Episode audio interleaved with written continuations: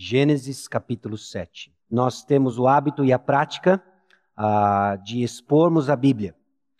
Nós organizamos a dieta espiritual da igreja naquilo que chamamos de pregação expositiva. E por pregação expositiva é quando a mensagem do texto ela é entendida, ela é interpretada, entendida e proclamada, sendo que o ponto da mensagem é exatamente o que o texto bíblico diz, e assim Deus fala com o seu povo. E na nossa série de mensagens de Gênesis, nós nos encontramos agora nos capítulos 7 e 8. E eu convido você a abaixar sua cabeça, fechar os seus olhos. Nós vamos buscar o Senhor em oração mais uma vez, pedindo discernimento, pedindo clareza, a de entendermos o que Ele tem para nós hoje. Vamos orar? Senhor, nosso Deus e Pai, nós chegamos diante do Senhor, reconhecendo que a pregação da palavra é uma atuação uma, do teu Santo Espírito. Ouvir a tua voz é obra do teu Santo Espírito.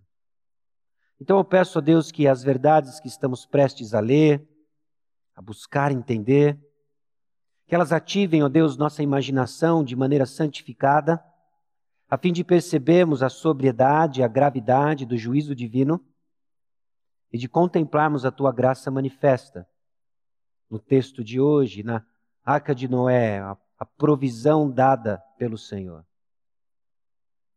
E que isso nos aponte a realidade espiritual de que não existe outro caminho senão Jesus Cristo. Não existe outro Salvador senão Jesus Cristo. E é no nome precioso de Jesus que nós oramos. Amém. Meus irmãos, existem alguns assuntos que são extremamente desconfortáveis de serem tratados ou de conversarmos. Morte é um deles. Quando o assunto se volta para a morte, nós ficamos desconfortáveis. Alguns têm até um pouco de reações emocionais. Coração palpita um pouco diferente, ou dependendo do contexto da conversa, onde ela ocorre, você se levanta e sai, vai buscar uma água. Falar sobre morte é um assunto difícil de encarar, desconfortável. E a Bíblia mostra as coisas como elas realmente são. Em particular, a passagem de hoje lida com o tema da morte, como manifestação da seriedade do juízo divino contra o pecado.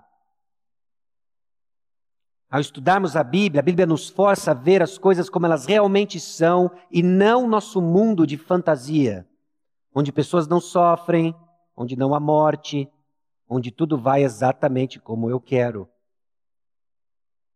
Na passagem de hoje, nós vemos a seriedade do pecado e o juízo compatível e justo da parte de Deus, e também vemos a tua graça, sua graça, contrastando com o juízo divino. Essa é uma continuidade da mensagem da semana passada. Nós vimos em Gênesis capítulo 6, versículos 9 a 22, de que Deus decide dar cabo à humanidade e todo ser vivente, e a sua graça recai sobre um homem chamado Noé.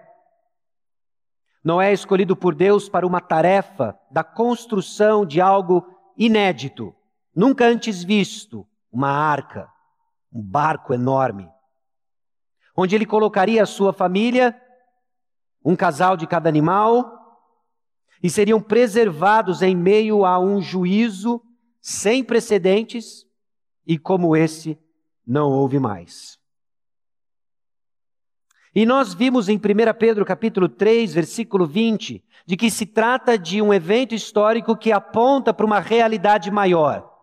O que nós lemos na história do dilúvio, um evento histórico, narrado em seus detalhes, Trata-se de uma figura que aponta para uma realidade espiritual maior. Leia comigo mais uma vez, 1 Pedro capítulo 3, versículo 20. Quando a longanimidade de Deus aguardava nos dias de Noé, enquanto se preparava a arca, na qual poucos, a saber, oito pessoas foram salvos através da água, a qual, figurando o batismo, agora também vos salva, não sendo a remoção da imundícia da carne mas a indagação de uma boa consciência para com Deus por meio da ressurreição de Jesus Cristo. Então, semana passada, nós abordamos o texto de Gênesis 6, de 9 a 22, reconhecendo a historicidade desses eventos, mas também afirmando de que eles apontavam para uma realidade espiritual futura, a saber, salvação em Cristo Jesus.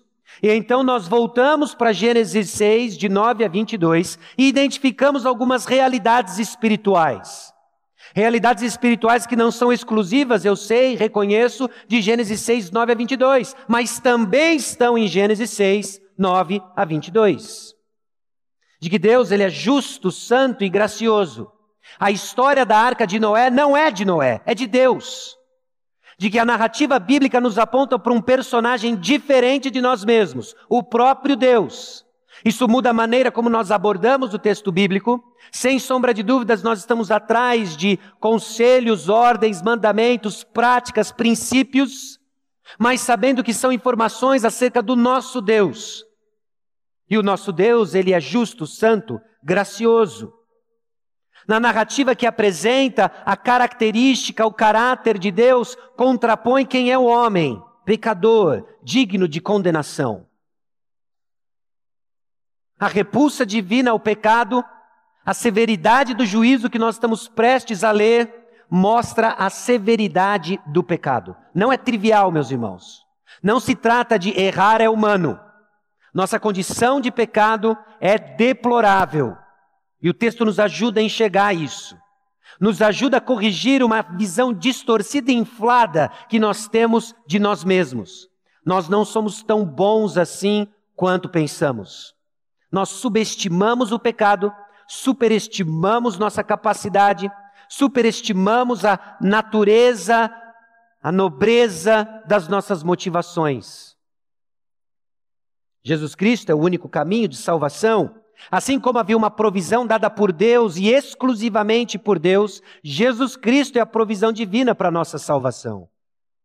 E arrependimento e fé é a realidade espiritual que se apropria da provisão dada por Deus. Essas foram as realidades espirituais que vimos semana passada, evidenciando de que Deus condena o mundo por causa do pecado e da violência humana, mas segue edificando o seu reino através da proclamação do evangelho que salva os eleitos do juízo. Irmãos, Gênesis não conta apenas como as coisas aconteceram.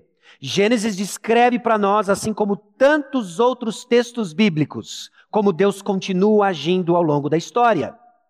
E identificarmos isso nos ajuda a entender a profundidade daquilo que temos em Cristo Jesus. Enxergarmos isso nos ajuda a entender da seriedade do pecado que cometemos contra Deus e contra o próximo. Nos ajuda a entender e questionar nossas motivações. E nos ajuda a entender que não há outra esperança senão Cristo Jesus.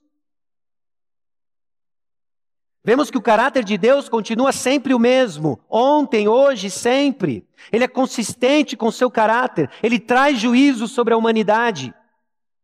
E ele é fiel com suas promessas para preservar os seus filhos, que exercem fé na provisão divina, evidenciada pela obediência. Foi assim que Gênesis 6 termina, com Noé fazendo consoante a tudo que Deus lhe ordenara. Esse homem não diferente de todos os outros, mas sobre o qual havia o favor divino que o transforma nesse justo Noé que andava com Deus, agora faz tudo o que o Senhor ordena, evidenciando em arrependimento e fé. Nossa obediência mostra algo, ou não. Gênesis 7, 8, antes de entrarmos na leitura do texto, eu quero convidar você a prestar atenção nas divisões naturais da narrativa, que são elas: a entrada na arca. No capítulo 7, versículos 1 a 16, nós vemos a descrição, detalhes da entrada na arca. Tanto de detalhes sobre o plano de juízo divino, quanto do quem vai entrar, como vai entrar, datas, é preciso, é um evento histórico. E há uma intensidade de detalhes crescendo para o clímax da narrativa, quando vem de fato o dilúvio em si, a partir do versículo 17 até o versículo 24. Esse é um texto sóbrio, há uma sobriedade, uma severidade no juízo divino, mostrando quão sério é o nosso pecado, quão justo e santo é o nosso Deus. Capítulo 8 aponta para nós uma luz de esperança, a diminuição das águas e o Senhor se lembra de Noé. Note o movimento da narrativa que nos leva a entender o plano de Deus, a severidade do pecado, a execução do plano de Deus, a salvação de Deus, a saída da arca, a reafirmação do propósito da humanidade. E algo inédito no livro de Gênesis, que é o sacrifício que Noé faz. Nos últimos versículos, versículos 20 a 22, Noé oferece sacrifícios. Isso vai estar projetado para você enquanto lemos o texto, os capítulos 7 e 8, e note o fluir da narrativa, e depois nós vamos pensar nessa narrativa realidades espirituais que foram verdades nos dias de Noé e são verdades nos dias de hoje. Gênesis 7, a partir do versículo 1.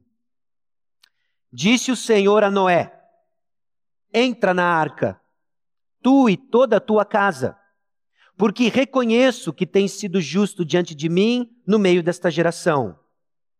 De todo animal limpo levarás contigo sete pares, o macho e sua fêmea, mas dos animais imundos, um par, o macho e sua fêmea. Também das aves do céu, sete pares, macho e fêmea, para se conservar a semente sobre a face da terra. Porque daqui a sete dias farei chover sobre a terra durante quarenta dias e quarenta noites, e da superfície da terra exterminarei todos os seres que fiz. E tudo fez Noé, segundo o Senhor lhe ordenara. Tinha Noé 600 anos de idade quando as águas do dilúvio inundaram a terra. Por causa das águas do dilúvio, entrou Noé na arca, ele com seus filhos, sua mulher e as mulheres de seus filhos. Dos animais limpos e dos animais imundos, e das aves e de todo réptil sobre a terra, entraram para Noé na arca de dois em dois, macho e fêmea, como Deus lhe ordenara. E aconteceu que depois de sete dias vieram sobre a terra as águas do dilúvio no ano 600 da vida de Noé, aos 17 dias do segundo mês, nesse dia romperam-se todas as fontes do grande abismo e as comportas dos céus se abriram.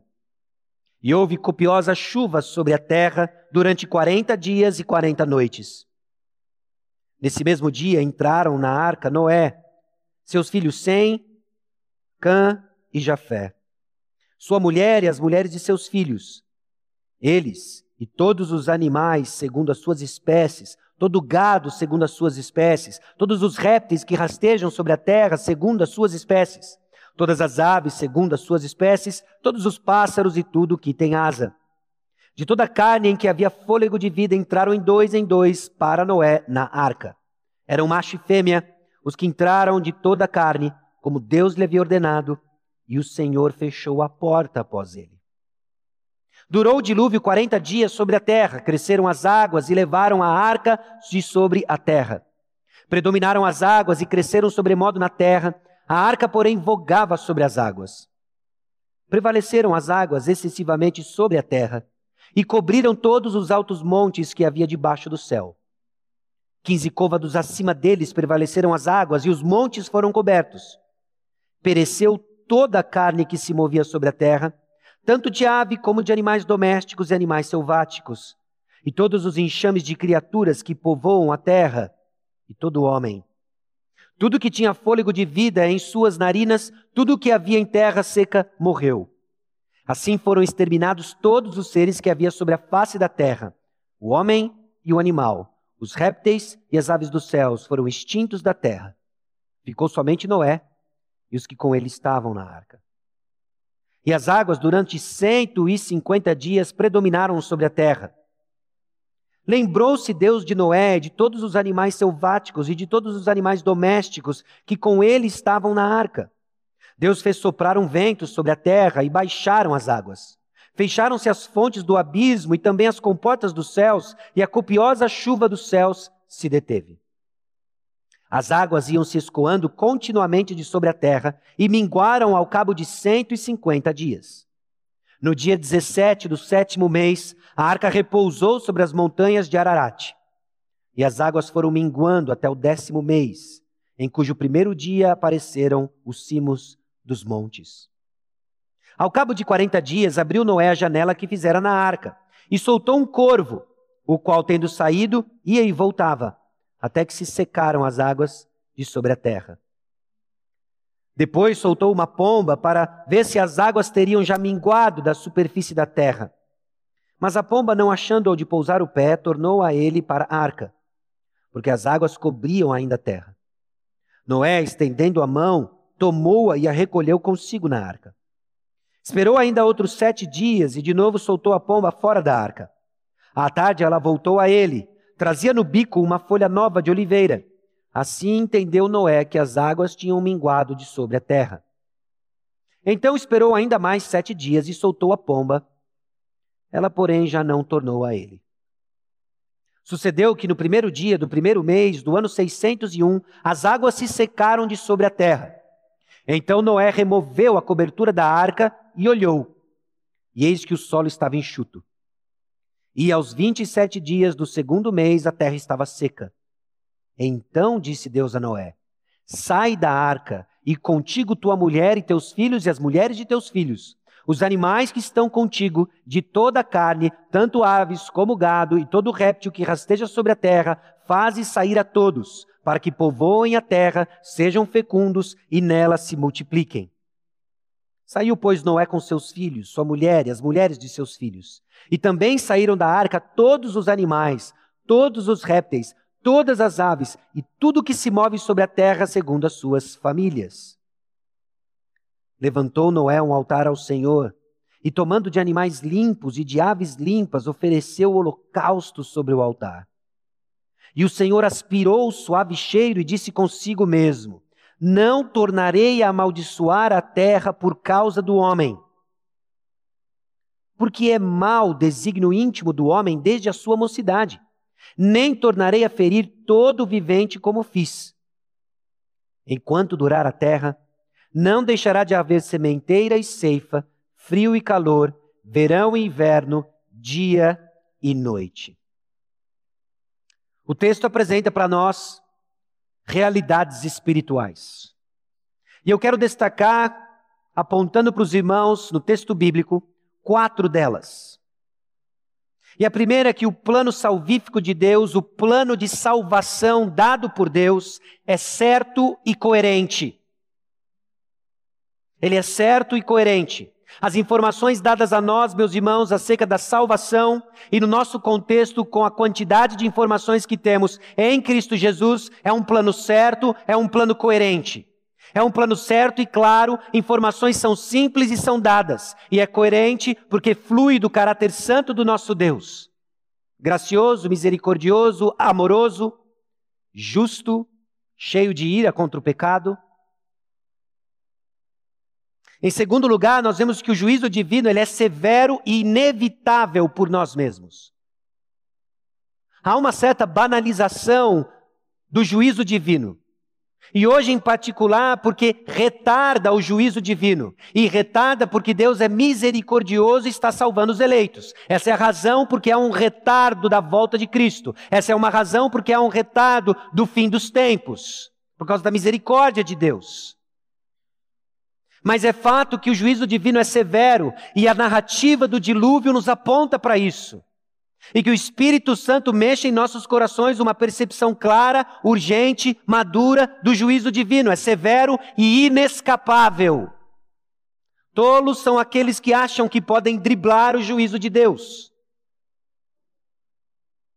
Nós vemos que a graça de Deus intervém em favor dos seus filhos. A graça de Deus age em Noé e sua família e naquele zoológico flutuante. E vemos no final do livro, desculpa, da passagem, de que paz com Deus é selada por meio do sacrifício. É conquistada por meio do sacrifício. Há uma peça aqui sendo colocada para nos ajudar a pensar, raciocinar a economia divina nos ajuda a pensar o modo como Deus opera, nos ajuda a entender a salvação que nos foi dada, nos ajuda a entender como Deus, sendo justo, santo, cheio de ira contra o pecado, ainda assim mostra misericórdia e graça. Então vamos pelo primeiro. O plano de Deus ele é certo e ele é coerente. O plano divino ele é claro e certo de acordo com as palavras de Deus. Irmãos, o texto em Gênesis capítulo 7, versículos 1 a 16 em particular, é recheado de detalhes que mostram os registros históricos de algo que de fato aconteceu.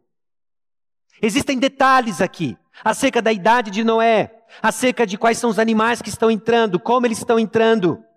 Haviam detalhes na semana passada em Gênesis capítulo 6, versículos 9 a 22, inclusive da construção da arca. O plano de Deus ele é certo, o plano de Deus ele é claro. No capítulo 8, versículo 15, o Senhor diz a Noé: Sai da arca e contigo tua mulher e teus filhos e as mulheres de teus filhos. Noé, eu vou mandar juízo. Noé, construa uma arca. Noé, entre na arca. Noé, saia da arca. O plano divino, ele é claro, ele é certo, ele é simples. E é assim hoje conosco. Ó oh, pecadores, escutem. Há um Deus justo e santo. Há um Deus justo e santo que nos criou para comunhão com Ele. Mas há um problema. Há o pecado que separa a humanidade de Deus. Inclusive, todos nós pecamos e estamos separados da glória de Deus. Isso é bem claro. Você não pode estar com Deus. Mas escute, escute um terceiro movimento sobre esse plano claro divino. Ele enviou Jesus Cristo. Ele enviou um Salvador. Ele toma a iniciativa. Jesus Cristo vive uma vida perfeita que eu e você não conseguimos viver. Ele morreu a minha morte, ele morreu a sua morte. Ele pagou o preço e ele ressuscitou no terceiro dia, vencendo a morte. É muito claro isso. E ele vai voltar para buscar os seus. É claro, é simples, porque é assim que Deus trabalha. Deus não está jogando xadrez, não está brincando de esconde-esconde, Deus é claro e se revela, mas nem todos enxergam. Mas quem tem ouvidos para ouvir, ouça. O plano divino ele é claro, ele é certo e é de acordo com as palavras de Deus. E não só ele é certo, ele é claro, como o plano de Deus é coerente. Eu não sei se você já parou para pensar no Evangelho, na essência do cristianismo e fala, isso, isso tem que ser verdade, ninguém conseguiria inventar isso. E sabe por que, que ninguém consegue inventar algo parecido com o cristianismo? Porque ele é coerente com o caráter de Deus que é exclusivo. Não tem outro. O plano de Deus, o plano divino, ele é coerente. Ele é coerente com a sua justiça. Note o versículo 4, o final do versículo 4, quando Noé diz, desculpa, quando Deus diz para Noé: E da superfície da terra exterminarei todos os seres que fiz. Deus é justo. O pecado se multiplicou na face da terra, o pecado se intensificou na face da terra, o pecado se aprofundou em todo o desígnio do homem. E isso, meus irmãos, não é exclusividade do povo pré-dilúvio. Isso é exclusividade da humanidade. Essa é a minha realidade, essa é a sua realidade sem Cristo. Dignos de serem exterminados da face da terra. O plano divino ele é coerente com a sua justiça. Deus não pode ir contra si mesmo. Deus não vai contra si mesmo. Deus é santo, digno de toda glória. E ele vai agir de acordo com o seu caráter. Você lembra em Gênesis capítulo 6, inclusive, quando tivemos que lidar com a narrativa que diz que Deus se arrependeu de criar o homem? Isso é uma forma da gente entender de que a forma como Deus irá agir vai mudar, porque ele não mudou, o homem mudou. E diante da pecaminosidade do homem, Deus agora vai ministrar juízo, porque ele é santo, ele não mudou. Deus não mudou. Se Deus não mudou e ainda não caiu fogo do céu, é porque nós estamos experimentando da misericórdia de Deus, porque Ele é coerente com o seu caráter. E isso fica evidente, inclusive, no texto, que diante de tanta perversidade, de tanta impiedade, no capítulo 7, versículo 1, Deus diz para Noé: entra na arca. Você consegue ver a misericórdia de Deus aí? Você consegue enxergar a misericórdia de Deus, a graça de Deus, poupando Noé e a sua família. Entra na arca. E o Antigo Testamento descreve em inúmeras narrativas o caráter do nosso Deus. E levanta aquilo que eu entendo ser o questionamento do Antigo Testamento, uma pergunta que é levantada e não é suficientemente respondida no Antigo Testamento em si, e eu não estou pondo em xeque a qualidade do Antigo Testamento, mas estou dizendo que tem mais informação para chegar, tem mais quantidade de revelação para chegar. E qual é a pergunta que o Antigo Testamento nos deixa? Com pistas e vislumbres de que haveria de vir alguém Êxodo capítulo 34, versículos 6 e 7, nesse embate divino com Moisés, nessa interação de Deus com Moisés, é lançado algo sobre o caráter de Deus. E passando o Senhor por diante dele, clamou: Senhor, Senhor, Deus compassivo, clemente e longânimo, e grande em misericórdia e fidelidade, que guarda misericórdia em mil gerações, que perdoa a iniquidade, a transgressão e o pecado. Glória a Deus. Esse é o caráter do nosso Deus. Se já escutou gente dizendo que o Deus do Antigo Testamento é muito severo, mostre para ele, Êxodo 34, olha aqui o caráter de Deus. O caráter de Deus no Antigo Testamento, a misericórdia dele por mil gerações. Ele é fiel, ele é compassivo, ele é clemente, ele é longânimo. Olha aqui, olha, ele perdoa a iniquidade, a transgressão e o pecado. Esse é o caráter do nosso Deus. Ainda que não inocenta o culpado. Como é que é? Ele perdoa o pecado, mas não inocente o culpado. Kuma? Deu tilt. Subiu tela azul, referência circular no Excel. Alguma coisa aconteceu.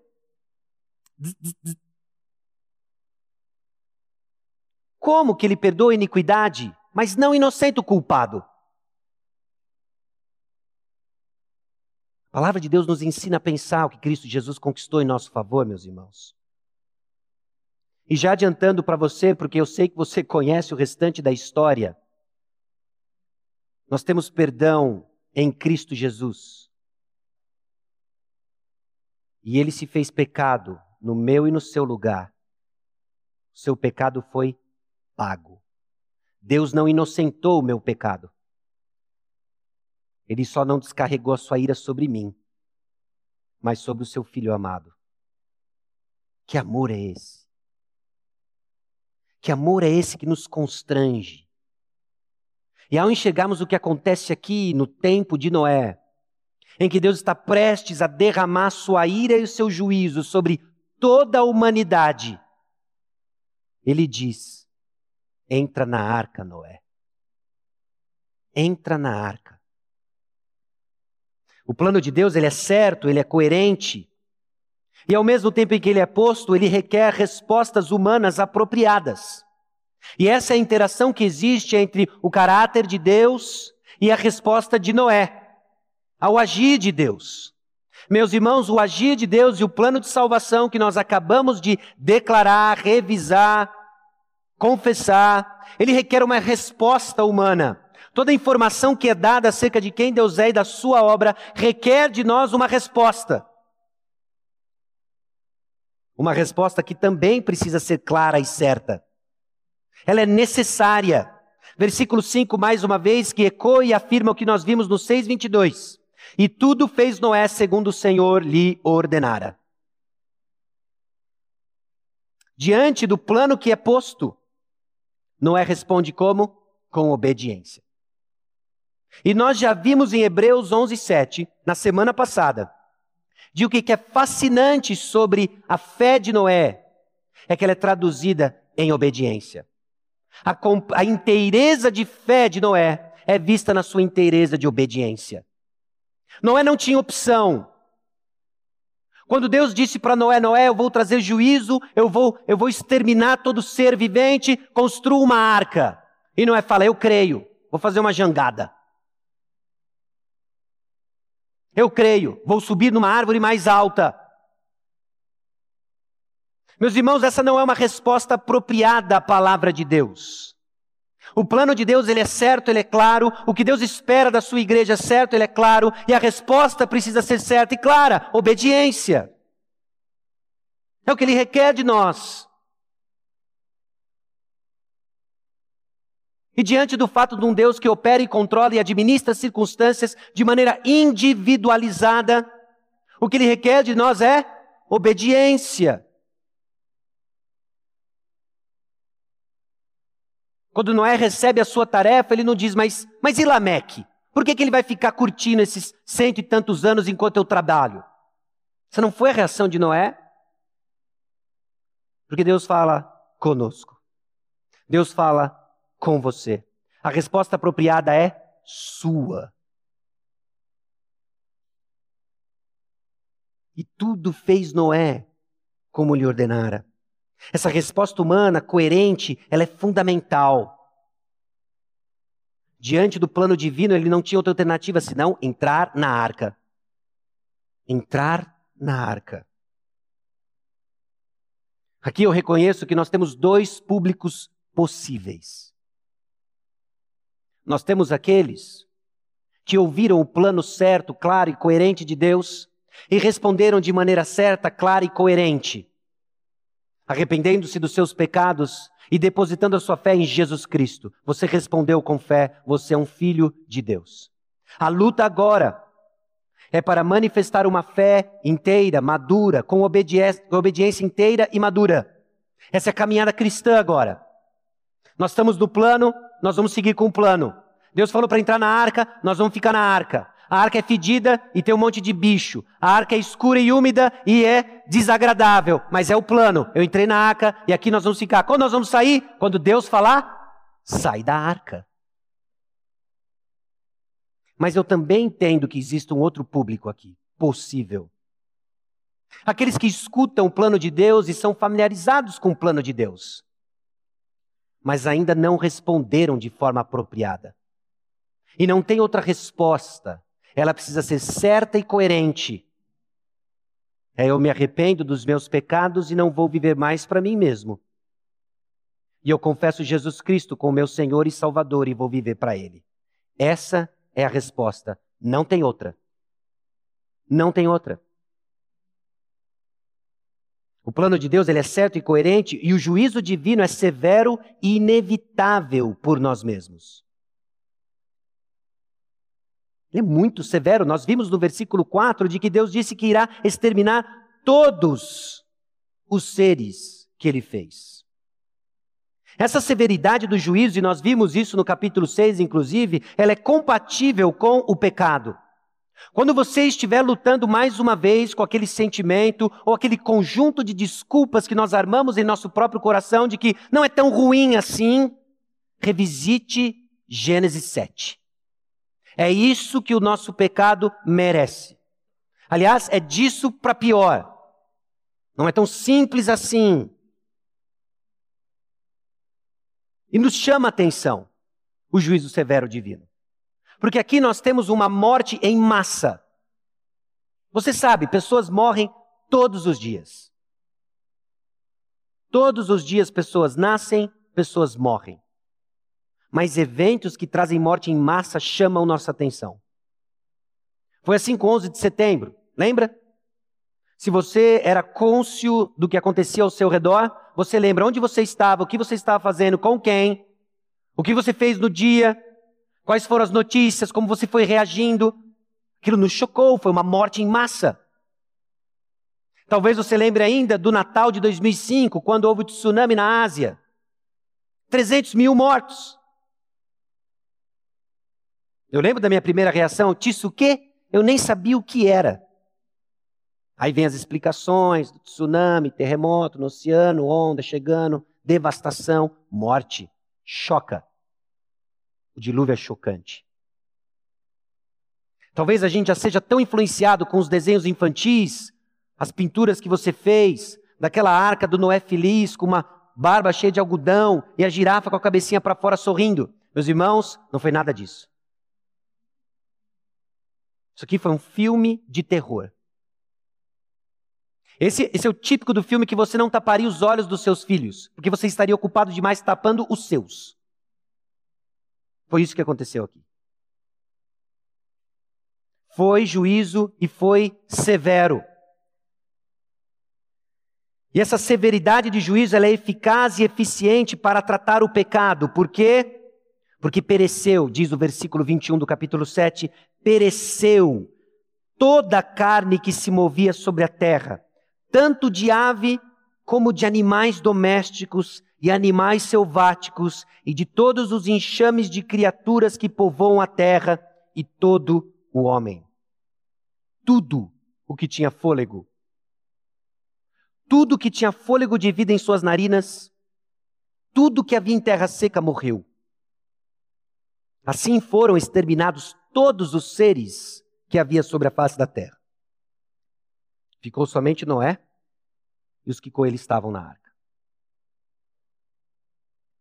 Foi eficaz, foi eficiente. O dilúvio tratou o pecado, e nós sabemos que o salário do pecado é a morte. Deus lidou com o pecado que se multiplicou, se intensificou e se aprofundou. Houve morte, e morte em massa.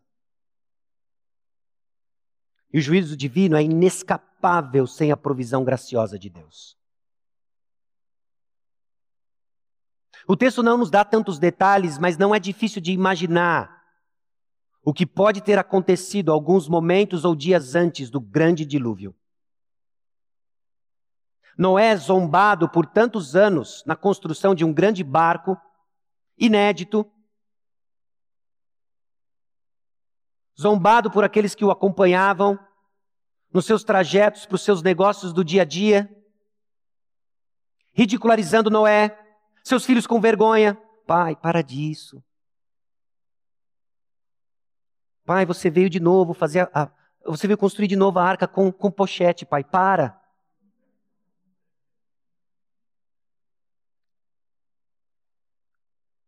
Noé zombado, ele termina de construir a arca, e agora, como Deus ordenara, a arca, como Deus ordenara, os animais começam a entrar dentro da arca, como Deus ordenara. Noé obedece, os animais obedecem, só o resto da humanidade que não.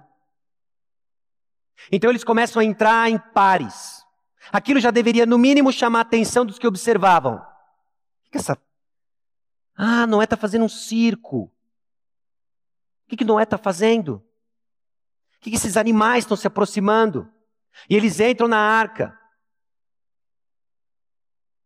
E chegou o tempo em que Deus fecha a arca. Deus fecha a arca. Noé olha para sua família, seus filhos se olham. E agora a gente faz o quê? A zombaria se intensifica.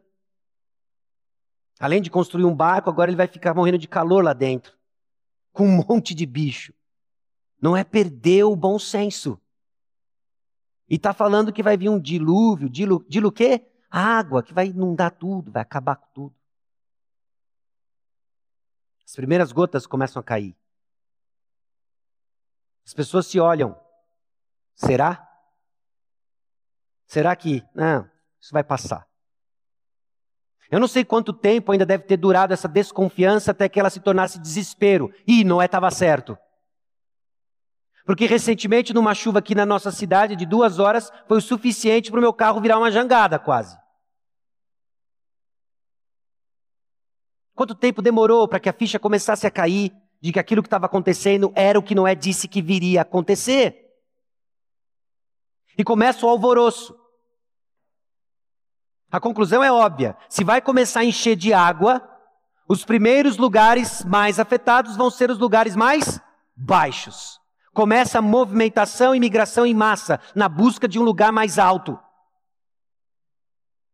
A gente vê isso semana que vem, não, não dá tempo, tem que ser agora. Mas mamãe e a vovó? Não dá tempo de pegar a vovó, meu filho, vamos. Mas meu primo está com a perna machucada, vamos. Morrem primeiro os mais velhos, os enfermos. O desespero toma conta de uma sociedade já tomada por pecado. Imagina uma sociedade tomada por pecado, multiplicou-se a iniquidade, a intensidade do pecado, profundo no coração, agora em desespero para salvar sua própria vida. Você consegue imaginar a correria injusta que não foi isso?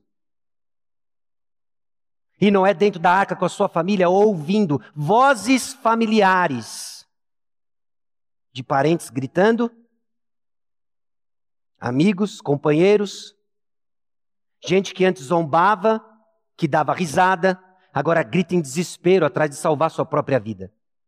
Misturado com o barulho da água caindo, com portas do céu se abrindo, os abismos se fendendo e saindo água, já nem dá mais para saber se dá para discernir o barulho da água com os gritos lá fora.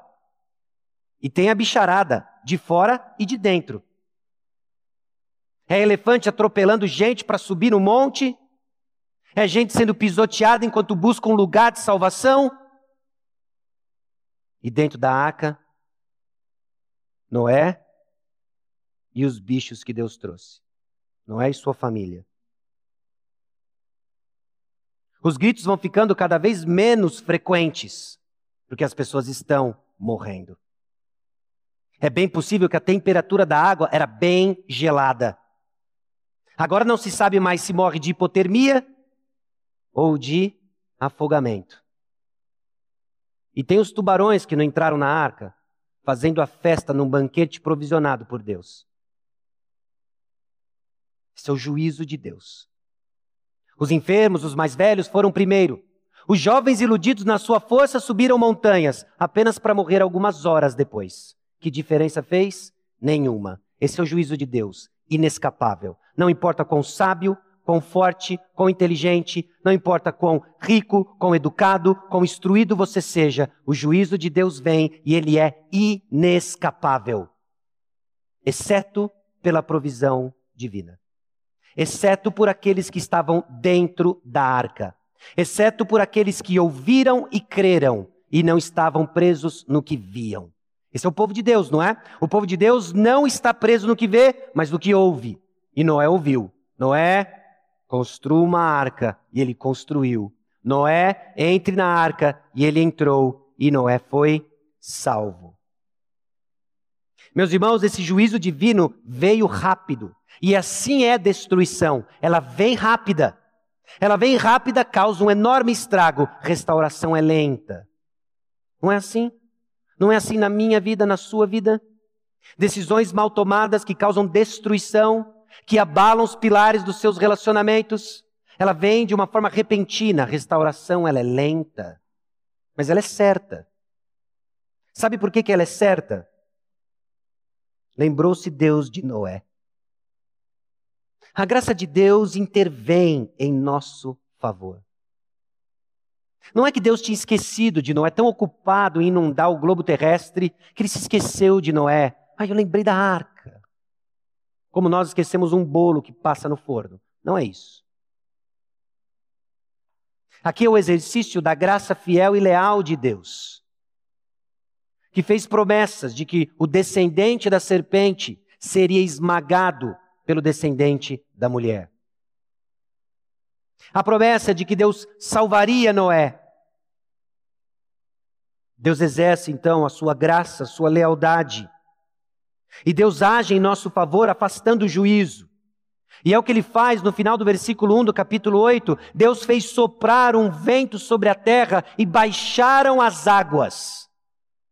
É assim que Deus age. Deus, Deus trouxe juízo pela criação, ele vai trazer agora alívio, intervenção, graça, salvação pela criação, movendo a criação para o juízo e para o livramento. A graça age dando a nós um propósito após a salvação. Porque o que se passa no texto é justamente o agir de Deus trazendo juízo severo. Deus se lembra, exerce a sua graça sobre Noé e sua família. E começa o processo de escoamento dessa água. As águas se baixam, a arca, a arca estaciona. Noé envia um corvo, o corvo vai e volta. Essa ave carniceira. Talvez saía só para encher a barriga. Depois Noé solta um pombo. O pombo da paz. Não tem nada a ver com esse pombinho que o pessoal solta por aí.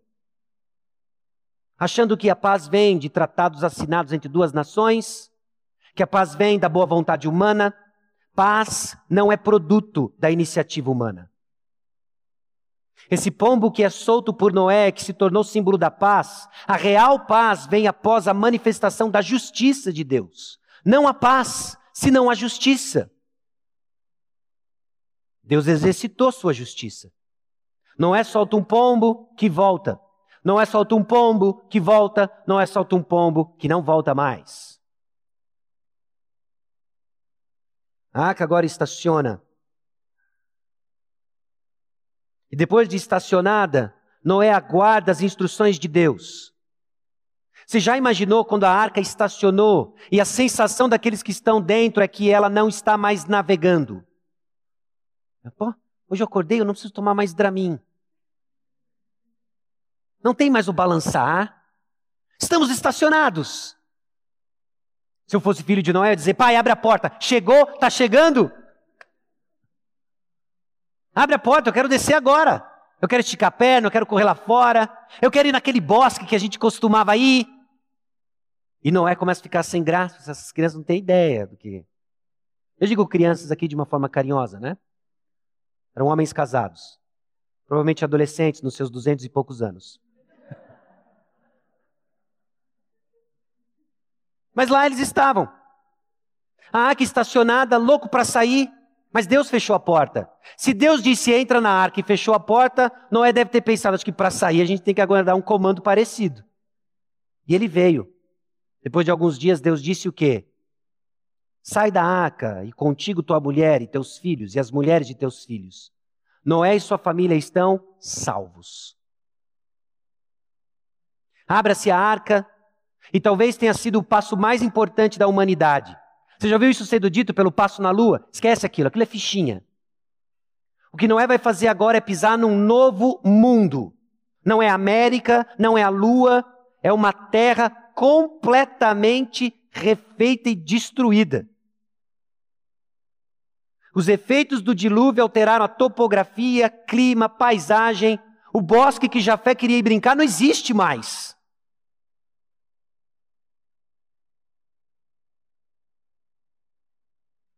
E após a salvação, Deus reafirma o propósito.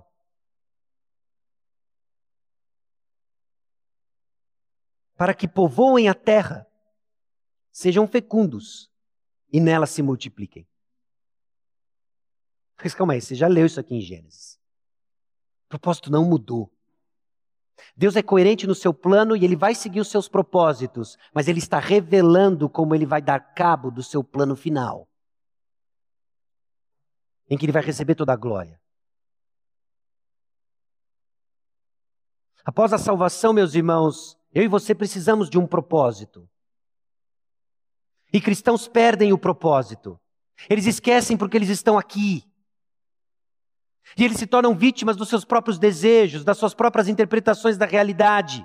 Se afundam numa porção de problemas e esquecem o propósito dado após a salvação é de ir e povoar a terra com discípulos do Senhor Jesus Cristo, e de portanto e fazei discípulos.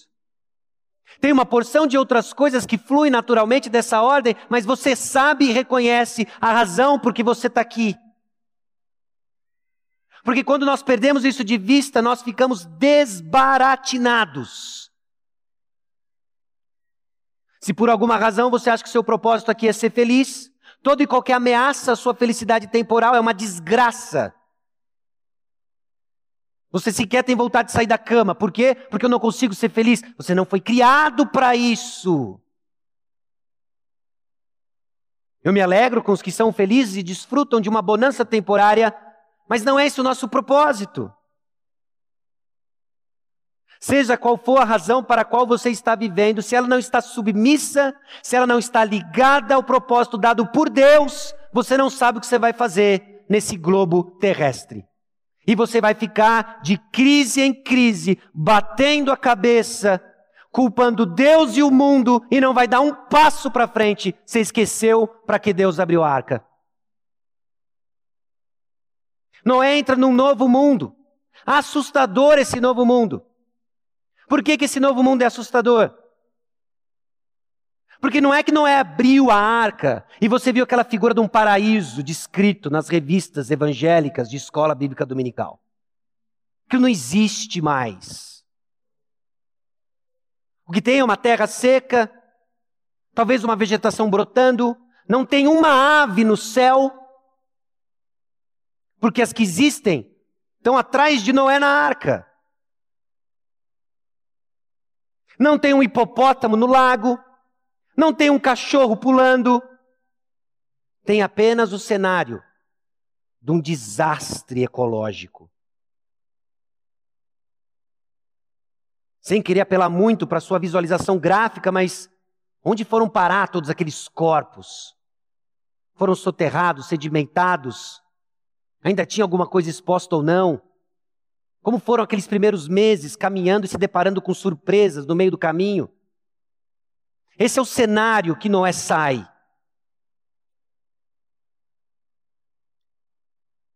Esse é o cenário que confronta Noé. É inevitável que Noé pense: eu entrei na arca, eu saí da arca, mas meu primo não.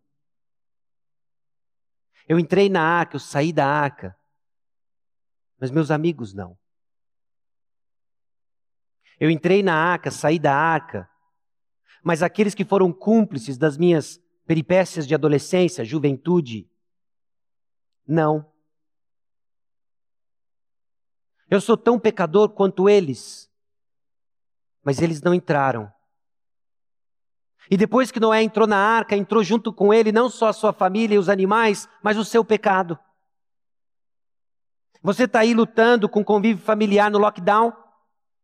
Ainda que você consiga desfrutar de um culto presencial, fazer a sua caminhadinha, tomar sol, pegar vitamina D, fazer um corre até o supermercado, voltar, quem sabe até mesmo desfrutar de um comércio semiaberto, e ainda é difícil. Imagina a arca. Não tem iFood.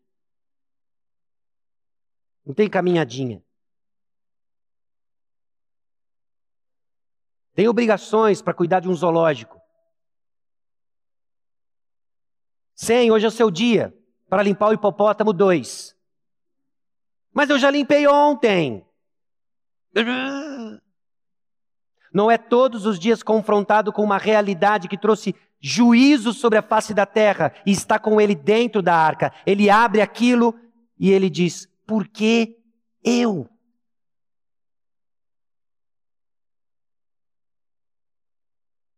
E a primeira coisa que ele faz ao sair da arca, que diz muito sobre o coração de Noé, não é eu não vejo a hora de correr sem destino, livre pelos campos. Eu não vejo a hora de desfrutar de uma refeição ao ar livre. Eu não vejo a hora. Não, não é sai, ele edifica um altar, ele faz sacrifícios ao Senhor. Ele oferece holocaustos sobre o altar.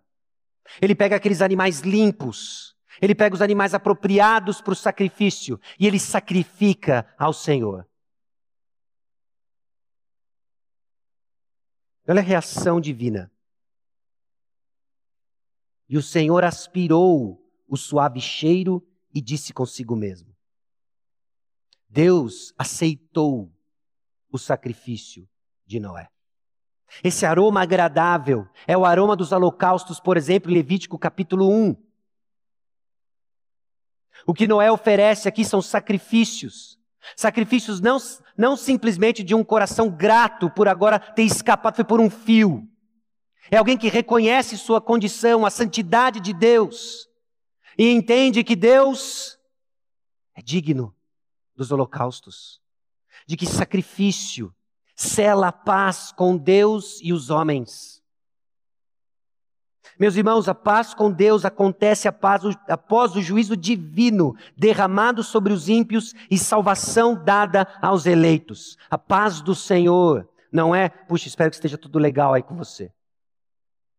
A paz do Senhor é algo muito mais significativo e profundo e conquistado não pela nossa boa vontade, mas pela ação de Deus. O sacrifício oferecido, então, responde à santidade de Deus e ao pecado humano.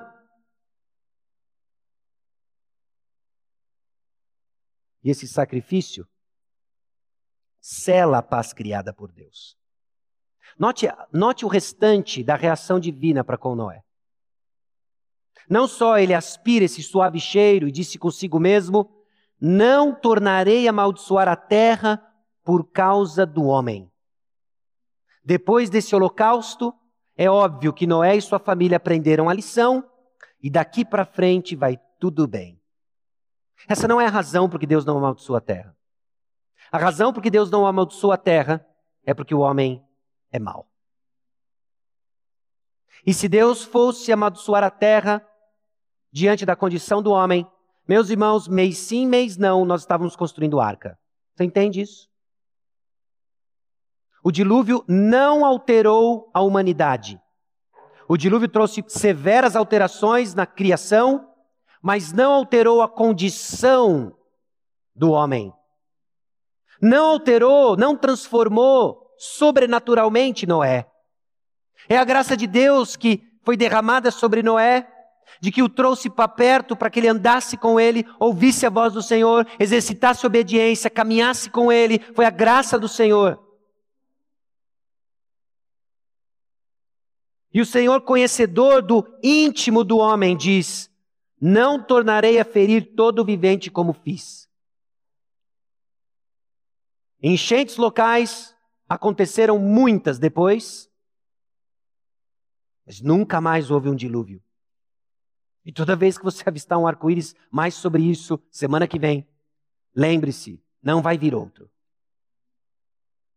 Aliás, quando os ambientalistas, idólatras da criação, proclamam o caos. Lembre-se do versículo 22: enquanto durar a terra, não deixará de haver sementeira e ceifa, frio e calor, verão e inverno, dia e noite. Pode haver períodos de intenso frio, intenso calor, intensa seca, muita água? Pode. Mas nunca mais sem marcar o tempo, porque Deus prometeu. Mas tem um detalhe enquanto durar a terra. A promessa é que não haveria destruição mais do mesmo maneira que teve com água. Porque a terra guarda o julgamento final. Não mais com água, mas com fogo. E enquanto aguardamos esse dia, verão e inverno, verão e inverno, verão e inverno. Chuva e sol, chuva e sol, chuva, chuva, chuva, chuva, chuva e sol, sol, sol, sol, sol. Mas eles vão existir. Eles vão existir. O sacrifício, então, de Noé sela a paz que Deus trouxe. Porque é isso que sacrifício faz. É isso que o sacrifício de Cristo Jesus fez para o seu povo. Romanos capítulo 5, versículos 1 a 5 diz: Justificados, pois, mediante a fé, temos paz com Deus por meio de nosso Senhor Jesus Cristo.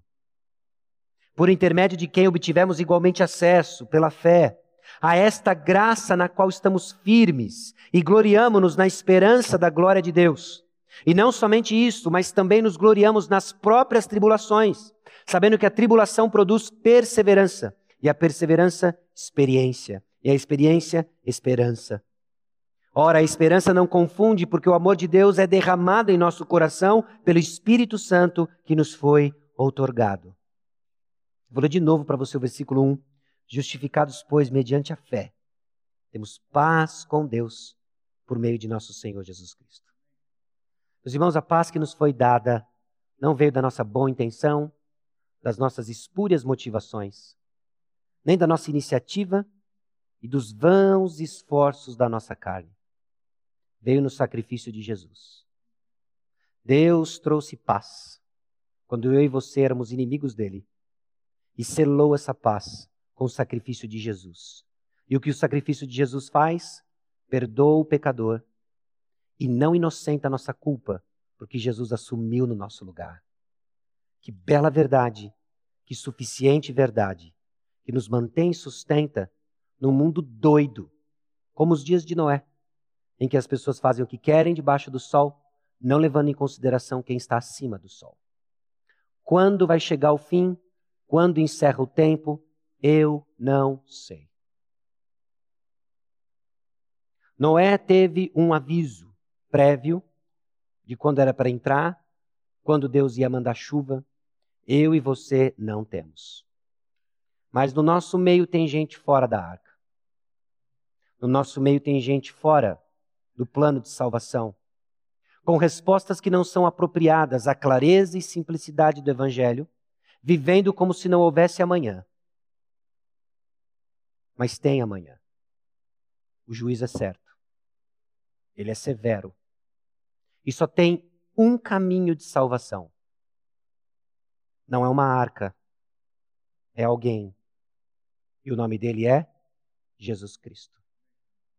Alguns não creram na arca e nem por isso deixou de existir juízo.